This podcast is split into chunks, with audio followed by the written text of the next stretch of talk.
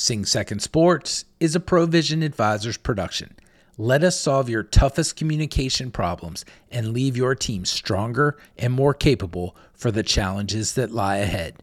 Visit www.provisionadvisors.net to learn more.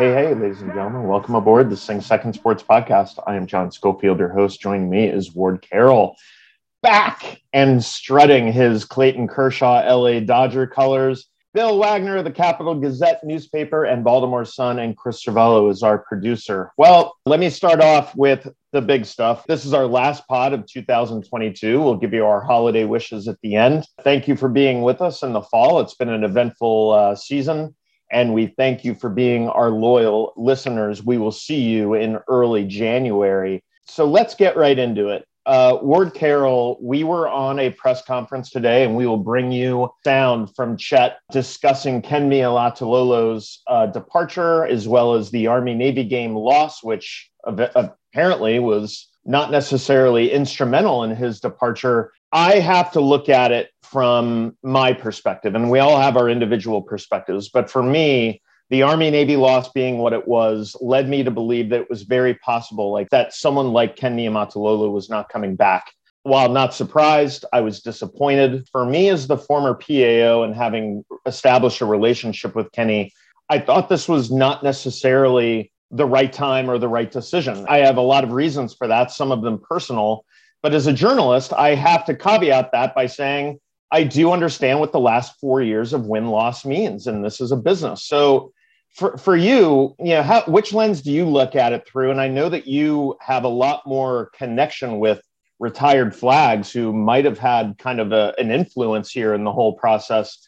What are you hearing and what are you feeling?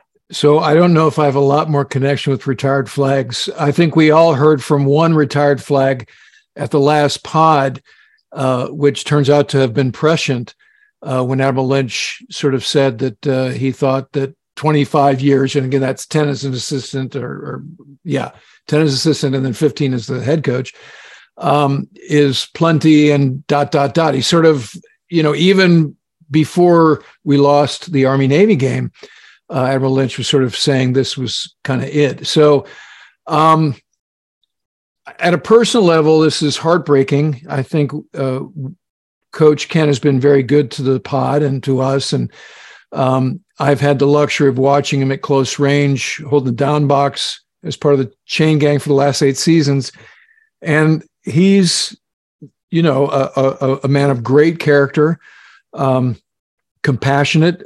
At the media day, which seems like just yesterday, you know, I mean, this season went by in a blinding blur.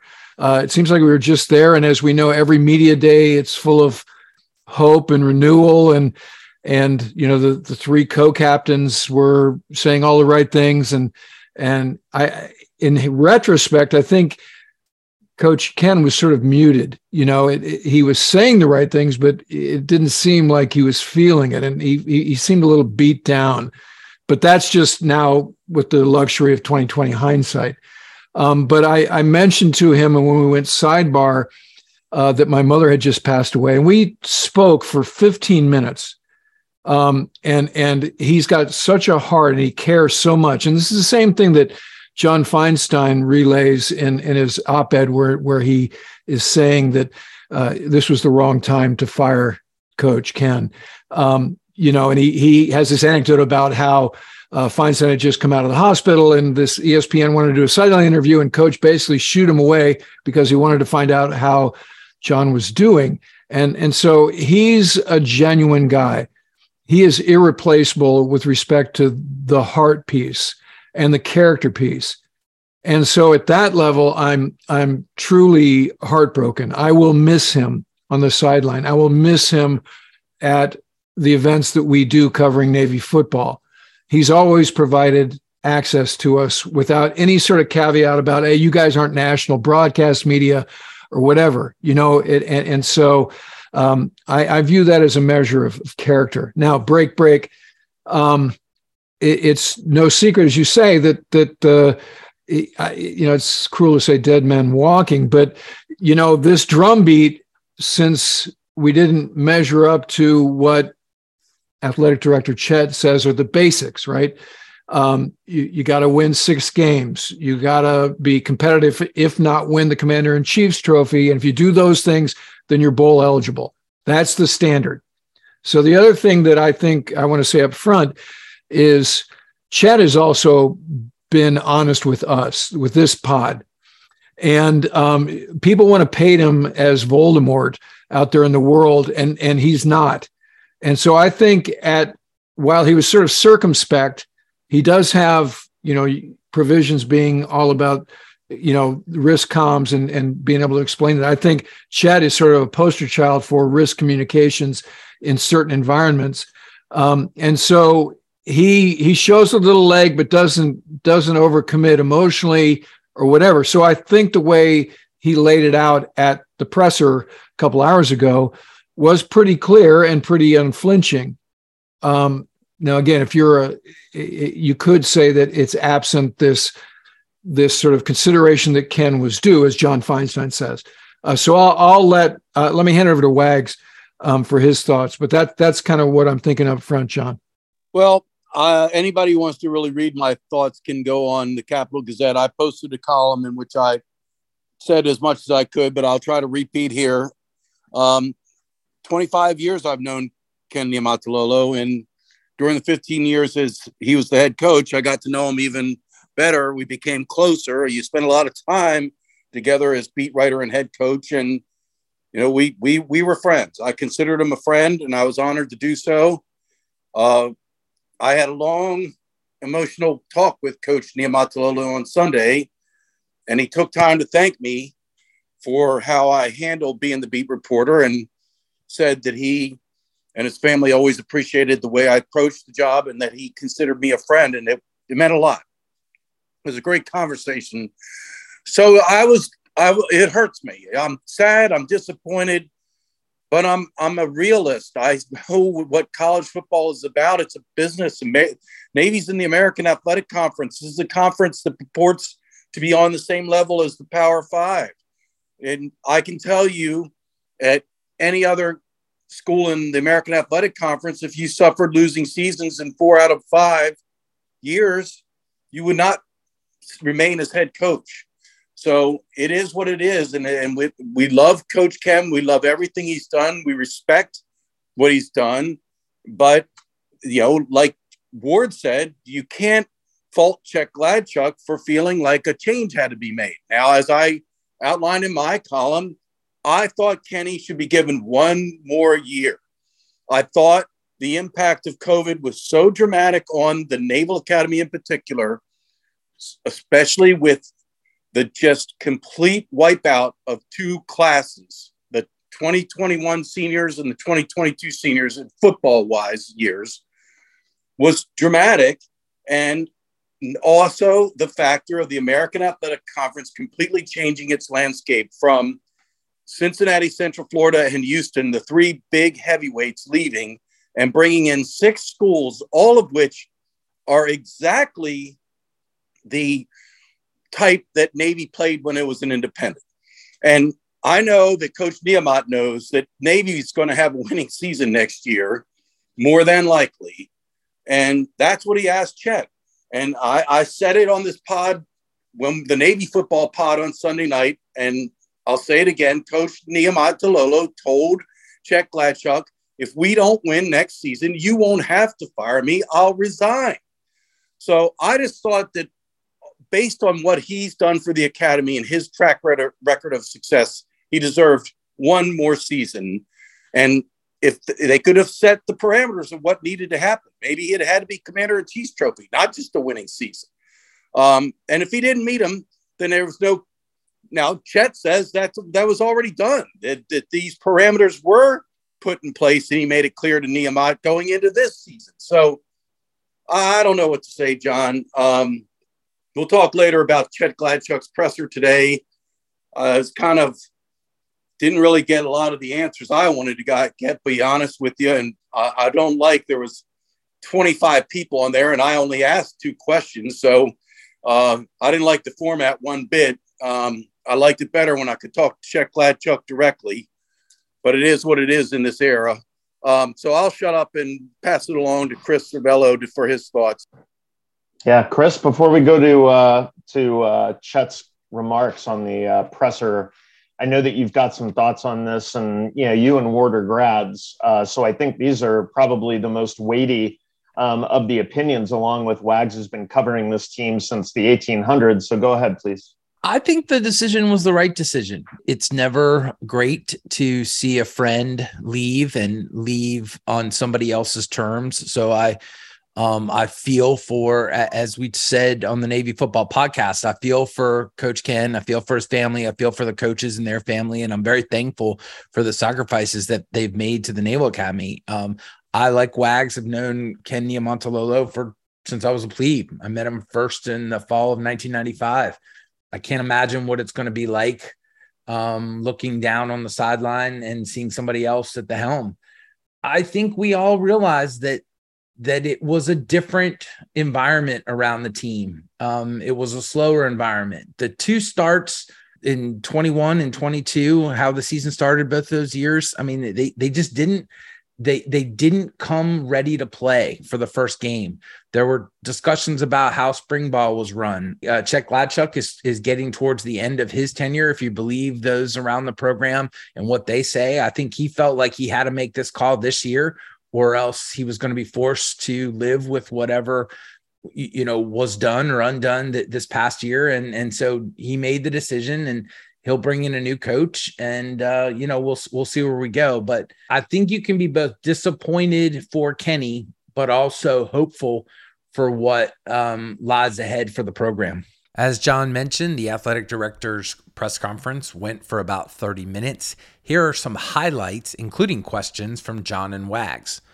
The first question was about the thought process and how quickly Chet came to a decision to part ways with longtime head coach Ken Niumatalolo.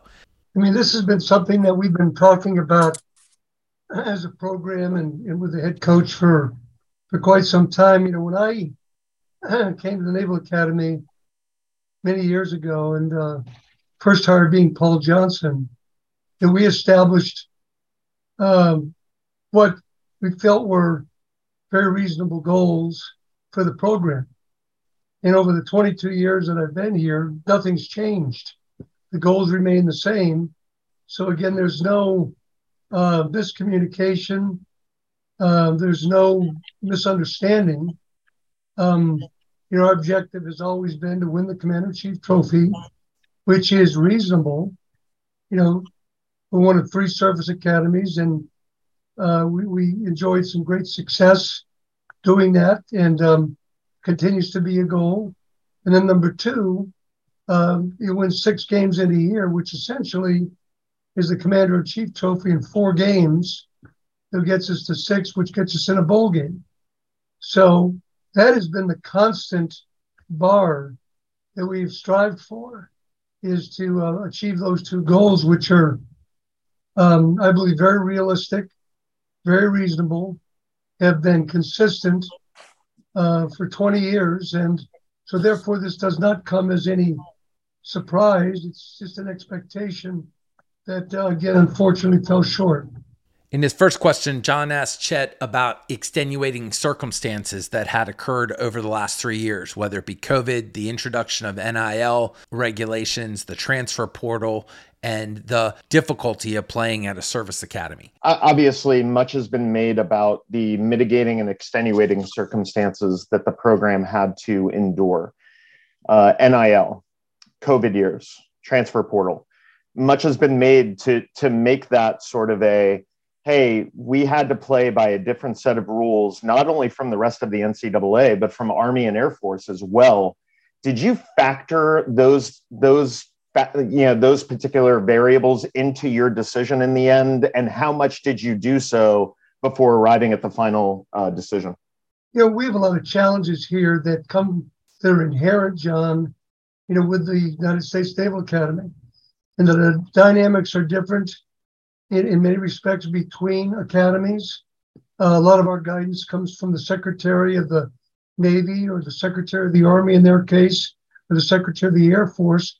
And we have to deal with, you know, again, variables that, that in many cases are not similar. Um, the nature of the beast, the way it's evolved, certainly, uh, you know, takes into account, you know, the um, the fact that portals and moving between institutions and NIL is is, is part of the you know, part of the equation today. We've got to accept that. The way that, that we've dealt with it is that we've talked about two things. We talked about number one, accentuating the positives of what the United States Naval Academy is about. And I'm not going to give you a recruiting pitch, but there's a very convincing uh, train of thought with regard to the Naval Academy and why it's an outstanding opportunity for any young man and young woman, including the job after you graduate and the the the, the pay scale and the ring on your finger and the uh, opportunities for employment for the rest of your life and, and there's, there's so many positives that we have here at the Naval Academy that are um, uh, very enticing to young men and young women. Um, and the other part of it is that I tell the coaches, and we resource them that way, that they've got 50 states to recruit. They've got the resources to do it. Uh, there are athletes out there that uh, you know may not be of uh, NIL caliber or level or whatever it may be. And what we do is we recruit 50 states to find the best young men and women we can that have an affinity for the military, and we bring them in. And those are the those are the players and the athletes and the midshipmen that we've got to deal with and um, and coach up to be successful. So certainly, you know, you, you could go into depth with regard to you know Alabama plays uh, pays more than Clemson and Clemson plays pays more than Syracuse and Syracuse pays more than Tulane. I mean, all of that are, are variables that are moving. What we do is try to keep our our focus on the target, which is this is a magnificent institution We've got tremendous opportunity. We've got a great, great future for any young man, young woman that that, that subscribes to it. And um, we have to eliminate the distractions and just play by the rules that we're dealt and succeed doing just that. And I mean, you know, I don't, I don't. What was it? Our Air Force this year, nine and three.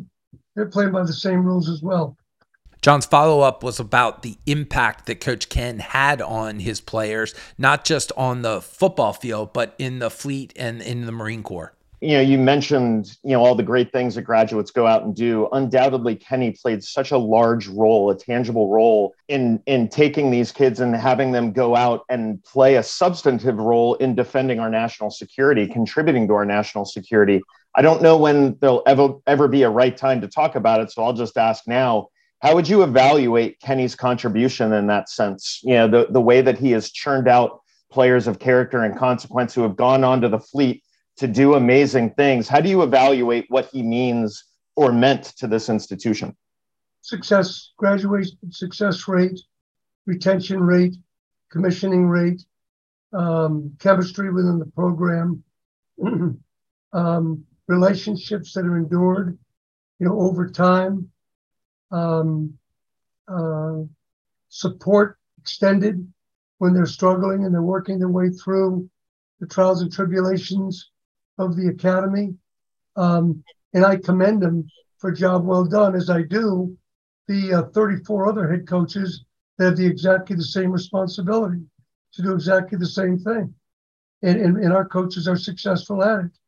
They know when they come to the Naval Academy, it's more than just um, what happens on the field of play or competition. It's a comprehensive exercise in which all of them have an obligation to support the midshipmen in any way they possibly can to help them succeed. Kenny's done a, has done a fine job in exactly that. So have all of our other coaches as well. When you take a look at a job description at the Naval Academy, it includes just what you described, um, John, and it, that's an expectation of fulfilling all of our coaches' responsibilities. And Kenny did a nice job doing it. Another question of note was Bill Wagner's question about the reporting that Coach Ken had asked for one more year and what Chet's thoughts were on giving this current coaching staff another year to meet the goals that he articulated at the beginning of the discussion. Coach Niumatalolo felt with uh, the fact that there were so many young players that Navy relied on the last couple seasons and the fact that 22 starters are returning and that the American Athletic Conference changes dramatically in terms of landscape uh, competition level that he wanted one more season to see what he if he could turn the program around. Did you it, it, think of consider that based on those factors, or, or you know, no? Very much aware of all of that, Bill. Absolutely, that was part of the thought process. Yes, I did. As you might imagine, much of the press conference was dominated by now what? what were Chet's thoughts about who the next coach might be, what characteristics that coach should have, what type of offense should the new head coach bring to the Naval Academy? Would they stick with the triple option? The short answer was yes. Chet said they should stick with the triple option. As a follow up question to his earlier point, Wags asked Chet what his thoughts were on current interim coach and defensive coordinator Brian Newberry being a candidate for the job and if he had talked to Newberry and if Newberry was interested.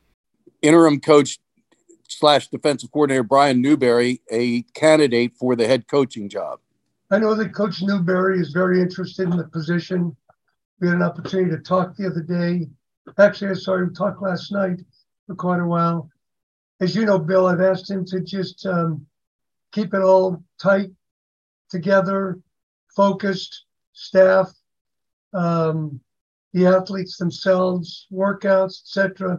And he's doing that, um, you know, very enthusiastically. And uh, my understanding is that Coach Newberry is um, is interested in the position. We're going to give a little bit of time uh, right now to um, for the dust to settle, but I'm um, pretty confident that Coach Newberry will, uh, you know, will be a, will be a viable candidate. Finally, John asked about the effect that the decision would have on the team and when and if Chet had spoken to the team and what his message might be. I know these are razor thin margins, um, and and the fumble by Anton at the goal line certainly seems to have you know strategic level impacts here. You know, not only are you the leader of coaches, but you're the leader of athletes. You know, from from your perspective, do, did you have or want to have any dialogue with the athletes, with the players, you know, who who were so involved in this game that seemed to have, you know, kind of it, it seemed to determine Kenny's fate in the end. Have have you had any dialogue with them? Have any of them reached out to you to to entreat you to keep Kenny on? How, how has the mood been in Ricketts Hall and in the football program since this decision has been made? I'm meeting with the team shortly, and there are, are a number of the players would like to come down and visit me, which they will later today and my door is always open uh, for anyone, whether it be player, coach, anyone. It's always been open. But but John, I think I made it the point fairly clear that this didn't come down to a fumble or even a lost game uh, on Saturday. Um, th- these goals and expectations have been set for years, and, and it's a very clear understanding. And and what I have done through the course of the year, not for 60 minutes on Saturday, is is, is evaluate very carefully every game. Um, I attend every game, home and away. I, I watch every play. I watch every replay. I think about the program at large. I think about our affiliations. I think about our corporate relationships. I think our about our television exposures. I think about our responsibility to the to the conference our alumni. Um, all of those factors come into play over a course of, of time. This is not a split second decision that was predicated on a fumble or, or, or conversation that might have been the case, uh, you know, since Saturday. Now, this is a, uh, a, a long-standing expectation of not just the athletic director, but the institution, clear understanding with the coaching staff, and, and an opportunity to um, um, to achieve these goals through the course of the season. So, you know, I don't know what else to tell you, John, other than that uh, um, there's nothing about this that is spontaneous.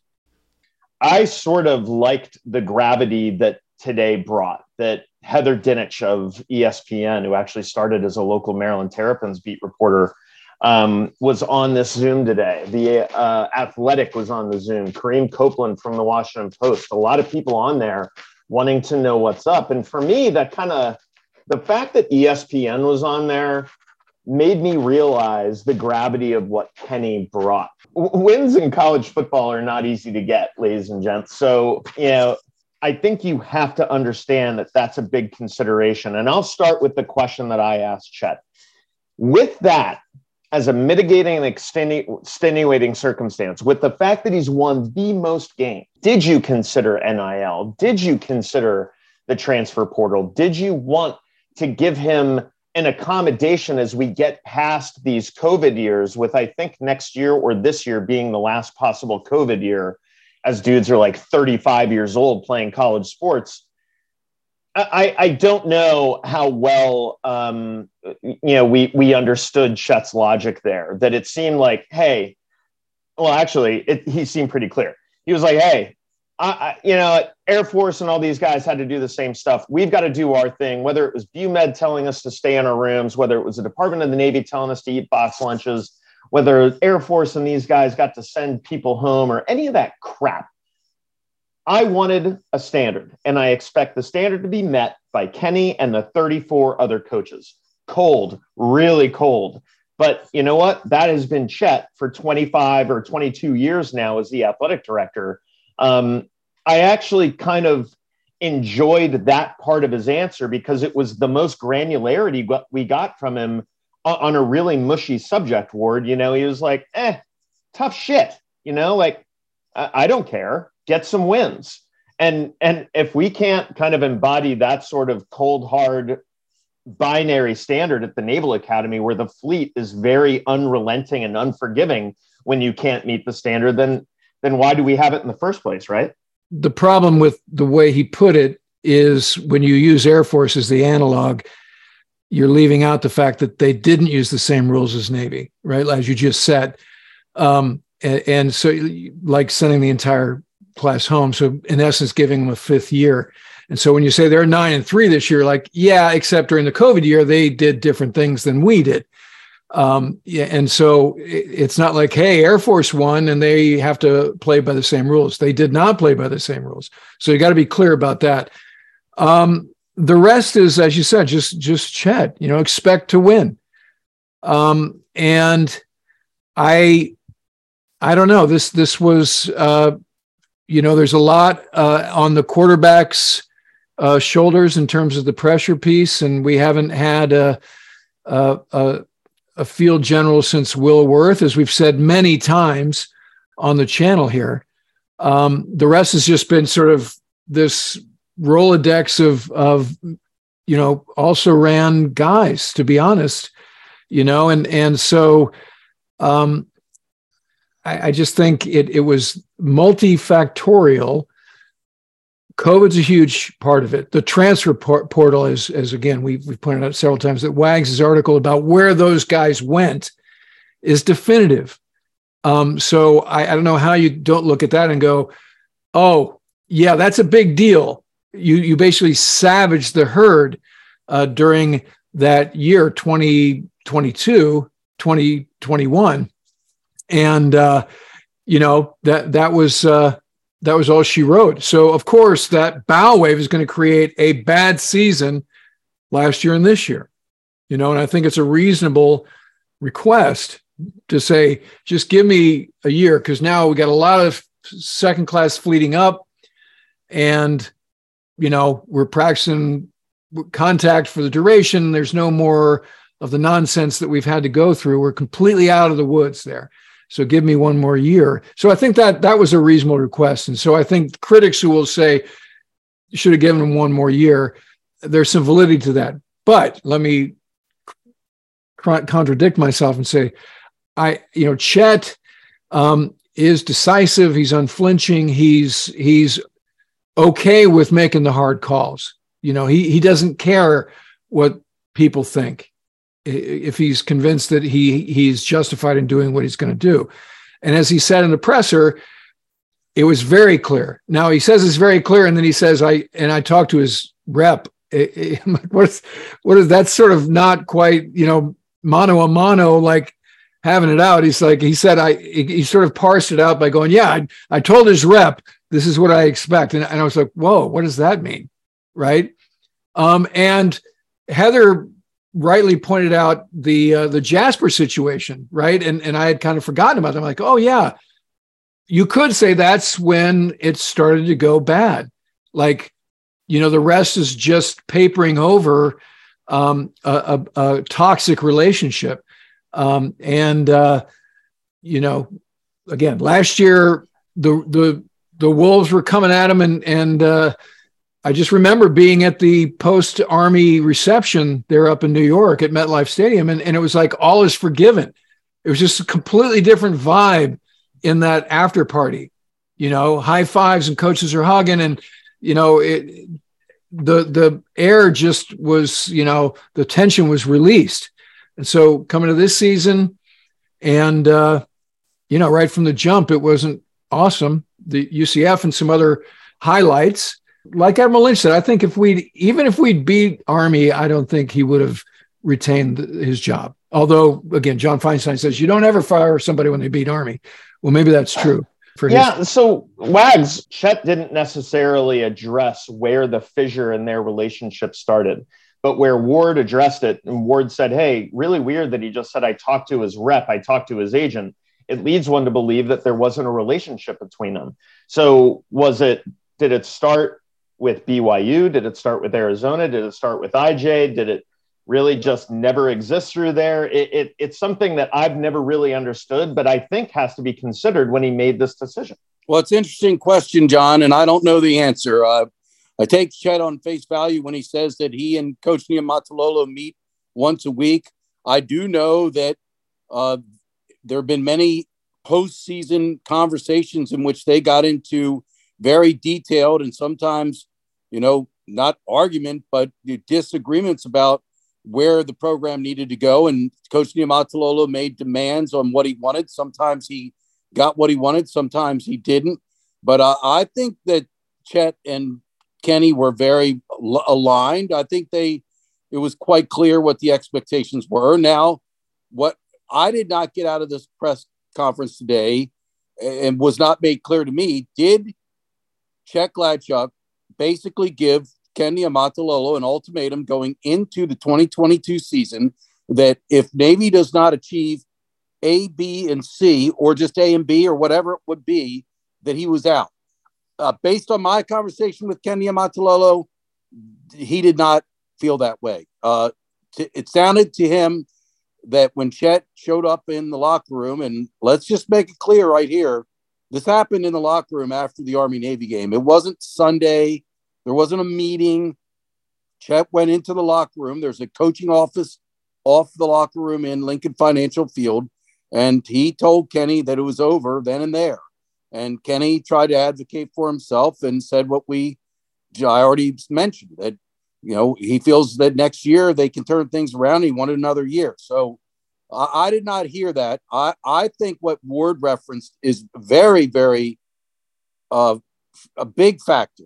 What happened with Ivan Jasper was a dramatic issue with Kenny and Chet as far as their relationship. And I know that Chet probably regrets firing Ivan Jasper in the locker room following the Air Force game last year, but the fallout was tremendous. And it impacted a lot of where we are today because I believe that Kenny was about to turn the play calling back over to Ivan, and that incident prevented that from happening. And I'm not saying that it would have changed the trajectory of Navy football. I just believe that Kenny had realized that calling plays in addition to managing the game was too much, and he was giving play calling back to Ivan. And that incident nipped that in the bud and put an end to that right there. And Kenny had to keep calling the plays. But more than that, it undermined Coach Niumatalolo's authority because the athletic director should not be firing assistant coaches without having at least discussed it with the head coach. And normally, the way it works is that the head coach, once the decision's made between AD and head coach, the head coach is the one who informs the person that he hired that they're gone. So I, I do believe that incident with Ivan last year cr- created a fissure that may have led us to where we are today. A lot of fans and a lot of Naval Academy football family are concerned about does Niumat's departure mean IJ's gone, Ashley Ingram's gone, Omar Nelson is gone, um, you know, Danny O'Rourke? Is the entire offensive staff part of this bloodletting? Or, you know, right now, I understand it to just be Kenny, the assumption being that his offensive crew is going to go with him. But I, I, would love anyone's perspective on what they've heard on that. And it brings up what I think is the other critical point here, Wags, which is what exactly Kenny's contract situation was, and what are the contract situations of the assistants that seem to be inexorably tied to him. You know, how does this impact you know the way they go forward? Because if all these guys are under contract and you have to do a bunch of buyouts, that's something else you have to consider financially. All right. Well, I'll start with this. The new head coach will determine the future of the assistant coaches. So, no assistant has been fired yet. The only coach Niumatalolo. And once the decision has been made on the new head coach, that individual will make decisions about all assistants. I think there is a chance one or more offensive assistants could remain with the program, depending on who is hired. But I do think the bulk of the offensive assistants are probably going to be gone, unfortunately. Um, number two, all assistant coaches are on a one year contract. No assistant coach has a multi term contract. Um, and really, actually, that contract's at the behest of the athletic director. So if Chet wanted to fire every assistant coach tomorrow, he could um, because he, they work for him and the Naval Academy Athletic Association. But I don't think Chet's going to make decisions on assistants. He'll let the new head coach do that. Um, lastly, but not leastly, with regard to Coach Niumatalolo's contract status, I no one knows for sure. No one can be exact on what exact where he is on years. What we have reported is that after the success of 2019, when Navy went 11 and 2, captured the Commander in Chief's trophy, upset Kansas State in Liberty Bowl, Kenny received a two year extension and that is believed to be in addition to a one year rollover. Well, those three years would be up in 2022. What we don't know is how many years he had left when he received the extension. So I have heard from some sources that there's still a year, possibly a year and a half left on the contract. And if that's the case, they're in for at least a two million three hundred and sixteen thousand dollar salary now, obviously, had a compensation package that included perks, the use of a home, a vehicle. Uh, I'm sure all of that is gone the day you're fired. You don't get the perks anymore. The car gets returned, and soon Coach Niumatalolo and his family are moving out of that house. But the salary has to be paid. So um, there's some sort of buyout, John. I just don't know what it is. Chris, I'd like your perspective on this, not only from the press conference, but you know where you know where the money comes into this discussion. Should it come into discussion? Um, you know, much was made about Auburn, you know, paying a buyout to their head coach. that was like eleven million dollars. It basically like uh, financially hamstrung those dudes in, in a lot of what they could do throughout the athletic department. And should we even be talking about money here? I mean, it is college sports. If we're going to be like cutthroat about firing dudes and not considering anyone else, we might as well look at it as a business. Well, it is a business, but I, I go back to what I've said on this pod a, a, few times. I drive around the Naval Academy and I look at the state of the Naval Academy circa 2022 and I compare it to circa 1999 when I left uh, as an ensign.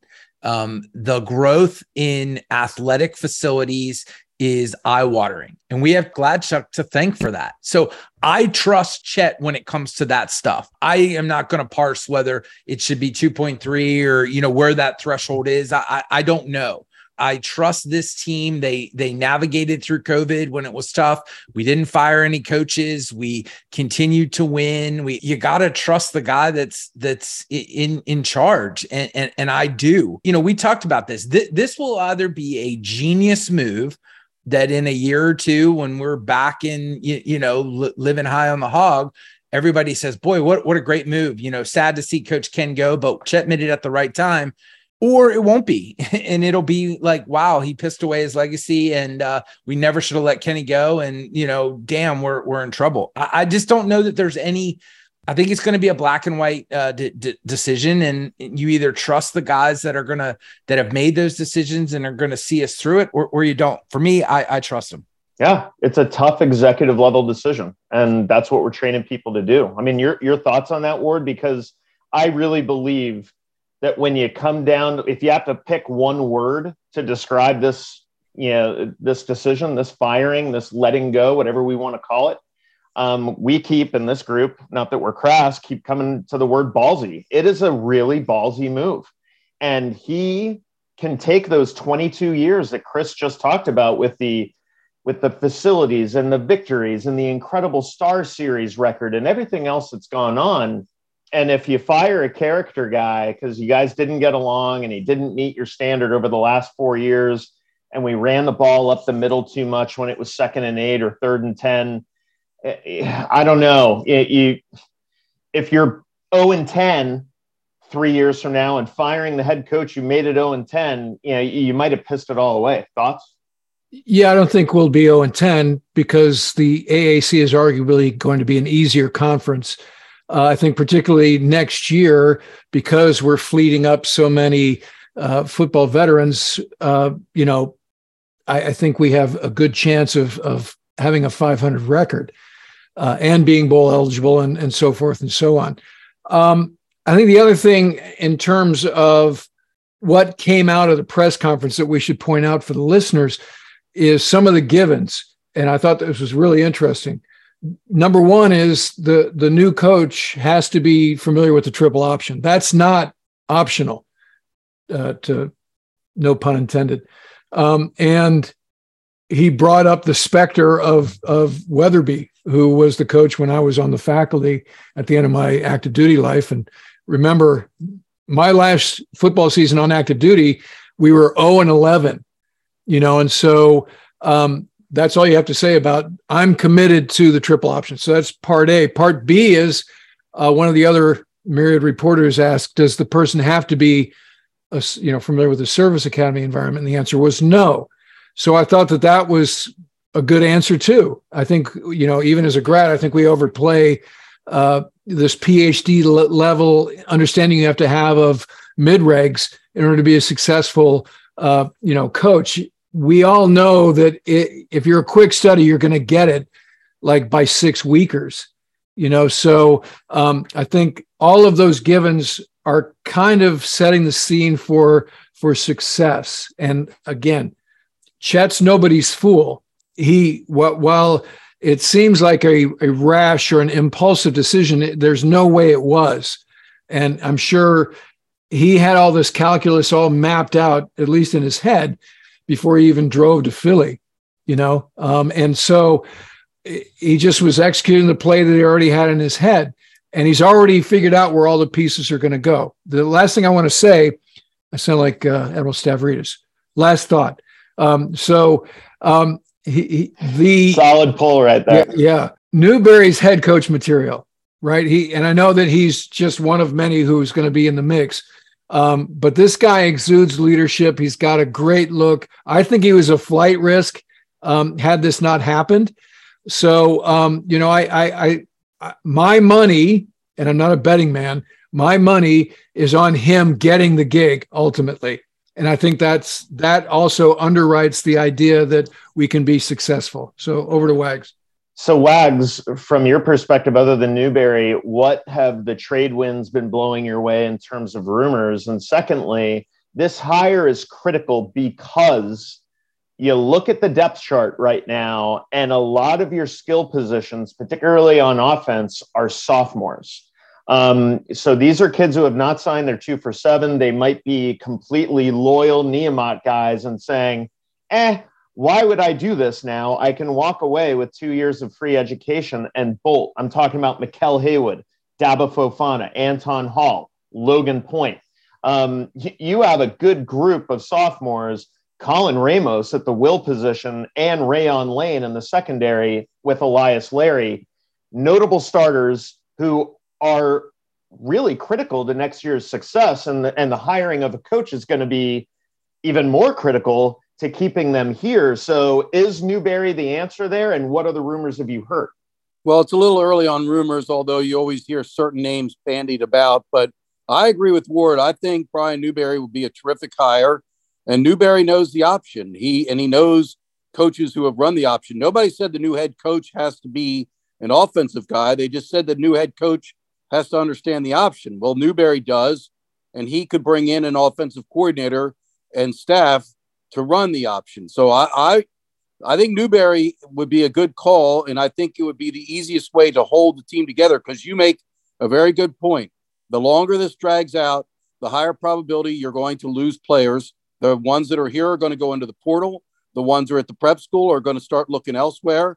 And the ones that have committed to you from high school are going to renege and commit elsewhere if they have an opportunity. So it behooves Chet to move quickly. You mentioned that you thought it was a ballsy move.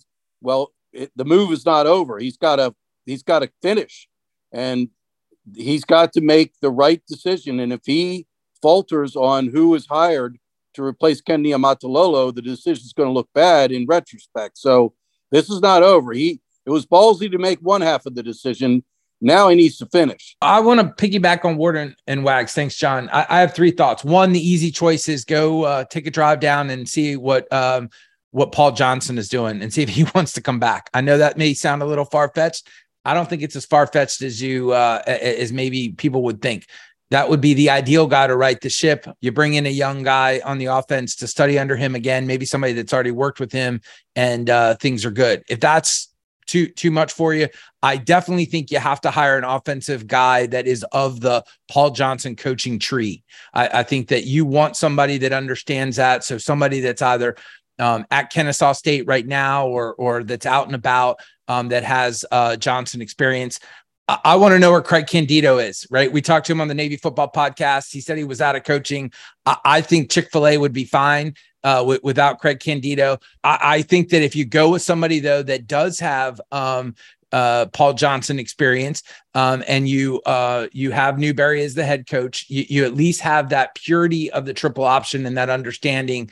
Um, and, and you, you, know, I think that makes the team feel better. That maybe makes the fan base feel better. I'll go back to the Craig Candeto point. I'd love to see that person be somebody like Craig Candeto. Yeah, you don't have to have service academy experience. We it's not not necessary. But if you're going to bring somebody in, let, let's also look for some of our guys that went with Paul Johnson, that have Navy experience, that understand the best of the triple option and the Naval Academy a, a, as a possibility. So th- those are those are my three fan thoughts. So before anybody criticizes me, that that's my analysis as a fan. Wags, I know that you have been in contact with Paul Johnson, not only just on the Navy football podcast, but in and around this event. You know, what names has he brought up in the past who are kind of triple option uh, options to have my own uh, my own Ward Carroll pun moment. Well, interesting you should mention that because I talked to Paul Johnson for an hour today. Early this morning, he called me out of the blue and just to talk about the decision. He texted Kenny Niumatalolo. We should make sure that, and his advice to Kenny was take it easy for a while, enjoy life, relax, get away from coaching. It's not so bad. PJ, I don't think Chris is far off. Uh, Paul Johnson did not leave Georgia Tech on his own volition. I will tell you that. Um, it was announced as a retirement. It wasn't. Uh, PJ wants to still coach. Uh, in the times I've talked to him about in the past, I've just jokingly said, "Would you think about coming back here?" And he said, uh, "I'd think about it." I, I don't know how serious that is. I don't know if a Chet Johnson marriage could be consummated again at this point in life. But um, your Johnson disciples, there's one out there, the most prominent Johnson disciple who has not moved up to the FBS level is Brian Bohannon. Bohannon was at Navy with Johnson. He's one of the assistants, like Monken, who left with Johnson to go to Georgia Tech, and he's now the head coach at Kennesaw State. And that's how come Brian Newberry is on staff because he was the defensive coordinator under Bo Bohannon at Kennesaw State, and that's how he knows the option. The problem is, uh, if I'm Brian Newberry, I'm not working under Brian Bohannon anymore. And if I'm Brian Bohannon, I'm not working under Newberry. So that's a slight problem. But the most prominent triple option coach of the Paul Johnson tree that is out there is Kennesaw State head coach Brian Bohannon. Kenny doesn't strike me as someone who sits still, though. Um, so something tells me that he is going to land uh, somewhere, and wherever he lands, I, I wish him, and I know that all of us wish him the very best, even the critics. I know that we're up against time. Ward, I'm going to give you your last word before we go around the horn. I think we can all rest assured that uh, Kenny's going to be fine. He's a man of faith. He knows what life's about, and football is subordinate to uh, to uh, God and family to him. So uh, he's fine, and uh, he's not paying attention to social media or the critics or whatever. Um, so he, he's going to be fine. The rest is the lessons that young men have to learn, and we all know this is painful. And you know, Anton is learning a painful lesson now. Um, hopefully, have an opportunity to uh, eclipse that uh, dubious uh, circumstance with with glory. And and you know, if it doesn't happen on the football field, it can happen in the fleet. Life is long. Um, you know, I I had a guy, a squadron mate, who was known for dropping a pass in the end zone. Um, you know, even even when he was flying Tomcats. Uh, so you know, this is why this game is so great. This is why the Klieg lights are on. Uh, so, you know, the highs are high and the lows are very low. Uh, it's of the greatest consequence, but when it's over, it's just a game. So uh, I think your counsel is sage there, John. Uh, everybody should should sort of drop back a little bit and just uh, relax and uh, support your team unconditionally. And let's go with those who are making the decisions and and just again uh, support what what comes out. Wags.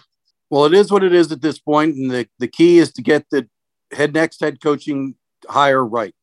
We want Navy football to have success. well, it's no fun for anyone when Navy's losing, and we've been there before. And I don't want to go back to that. I don't want to go back to the Weatherbie years or the Chaump years. So uh, this last five years, minus 2019, has been pretty difficult and painful. So let's just hope Chet gets it right, hires the right person, and Navy gets it back on track, John. Chris Cervello. I agree. I look forward to this being uh, taken care of over the holidays. I'm ready to uh, to finish this up, put bas- or put uh, football in the rear view, and focus on uh, the the men's team that ha- has a lot of talent. Yeah, ladies and gentlemen, as we come back from uh, from winter hiatus, we'll have uh, our basketball profiles. We will continue to cover the winter and spring sports as the teams endeavor to sing second. I, I would be remiss if, as we go out, if I didn't remind everyone, hey, I say that it's our last pod of like 2022. Obviously, if like a new coach is hired in the next five to eight days, we'll come back on and do a pod, ladies and gentlemen. We're out for Chris Cervello, Ward Carroll and Bill Wagner. I am John Schofield. Thank you for supporting Sing Second Sports. We'll see you in 2023. Adios.